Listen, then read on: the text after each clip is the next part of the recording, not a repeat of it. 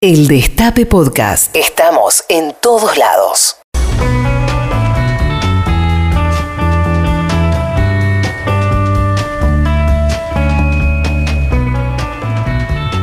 A comienzos de los años 80 las máquinas de arcade, aquellos viejos videojuegos montados en un armatoste de madera, estaban en su primer apogeo en los Estados Unidos. La incipiente industria hacía pie en los suburbios de las grandes ciudades, instalados en locales de mala muerte donde compartían pasillo con flippers y máquinas de apuestas, donde se vendían bebidas alcohólicas y a veces también otras sustancias, solían armarse unas buenas grescas. En Portland, la capital de Oregón, sobre la costa del Pacífico y cerca de la frontera con Canadá, una ciudad que siempre tuvo una importante población joven, los fichines eran muy populares y las compañías que desarrollaban aquellas precarias obras de software a veces utilizaban algunos de esos salones llamados con nombres como Coin Kingdom o Ground Control o Malibu Grand Prix para testear nuevos juegos que llegaban en muebles negros sin ningún logo, ni diseño, ni ilustración. Cuenta la leyenda que en alguno de esos locales apareció, allá por 1981, un nuevo juego completamente desconocido, con gráficos muy avanzados para la época, llamado Polybius. Era tan bueno que causaba adicción a los jugadores y muchas veces las discusiones en la fila para jugarlo terminaban a las piñas. Sin embargo, su uso causaba efectos secundarios severos, desde dolores de cabeza hasta alucinaciones, pesadillas, capaces de llevar a una persona al suicidio. Cosas más raras sucedían. Al menos dos personas aseguran haber sido secuestradas mientras jugaban al Polybius y no recuerdan lo que sucedió durante varias horas. Las máquinas eran merodeadas con frecuencia por hombres vestidos con impecables trajes negros que manipulaban los aparatos y tomaban notas de las iniciales de quienes hacían puntajes récord. Pocas semanas más tarde, de un día para otro, Polybius desapareció de los salones de Portland con la misma sutileza con la que había llegado, sin dejar ningún rastro.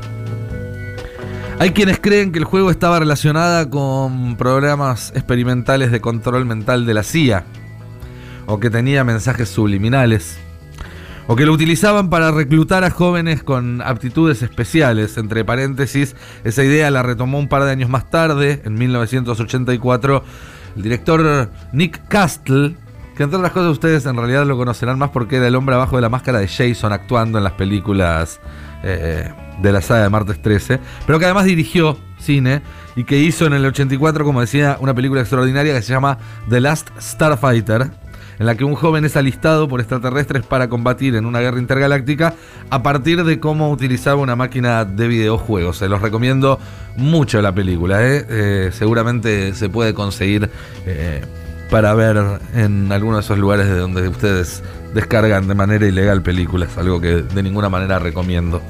Eh, Pirate Base. Eh, bueno, cierro el paréntesis. No existe en la actualidad ningún registro material de que haya existido el Polybius. No hay constancias en ninguna crónica de la época. Eh, no se conservó ningún mueble original porque no lo hubo. No, no hubo tampoco no hay constancia en ningún lado de ese ROM, del software.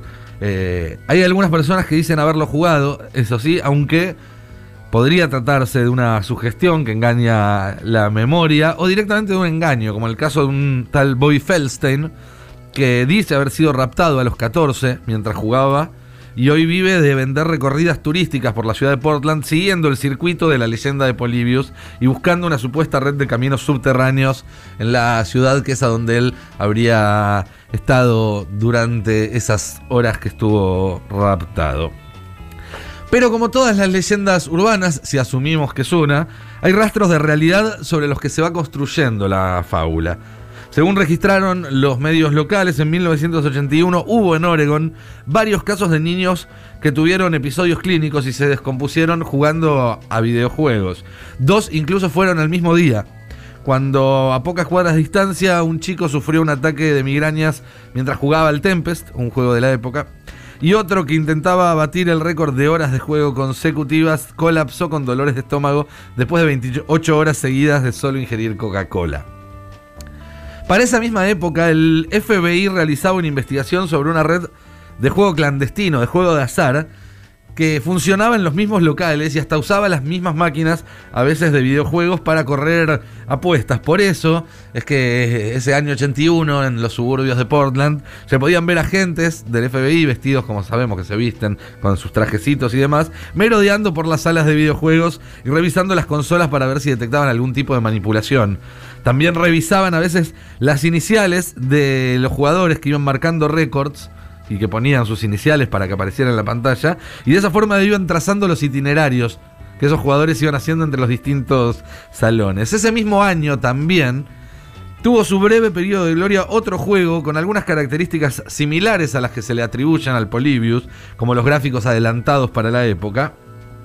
Era un juego llamaba Cube Quest, y que conseguía tener esta performance superior, estos gráficos diferentes, utilizando una tecnología que aún era muy muy novedosa, el Laserdisc, que era como una especie de CD, pero del tamaño de un vinilo, eh, y donde se podía cargar música, imágenes o este tipo de videojuegos. El problema es que las lectoras de Laserdisc de la época se rompían con mucha frecuencia, en una tecnología todavía muy incipiente, y eso llevó a que el juego fuera retirado rápidamente de todos los salones de fichines.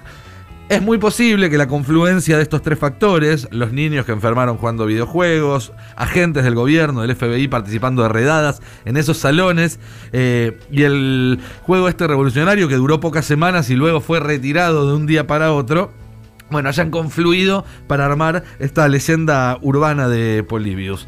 También hay otros que dicen que nada de esto es eh, así y que todo comenzó mucho más tarde, a comienzos de los años 2000, con una broma en un sitio de internet sobre juegos clásicos que terminó saliéndose de causa. El propio nombre Polybius puede ser una pista en ese sentido, en el sentido de la broma, en el sentido de que es todo un engaño montado, porque Polibio Polybius en inglés, era el nombre de un historiador romano que fue el primero que manifestó en sus escritos la importancia de acudir a fuentes directas a la hora de documentar un hecho histórico. Era casi como un chiste, un guiño para una leyenda urbana, para una eh, pequeña, para un engaño en internet, como diciéndole muchachos vayan y averigüen mejor.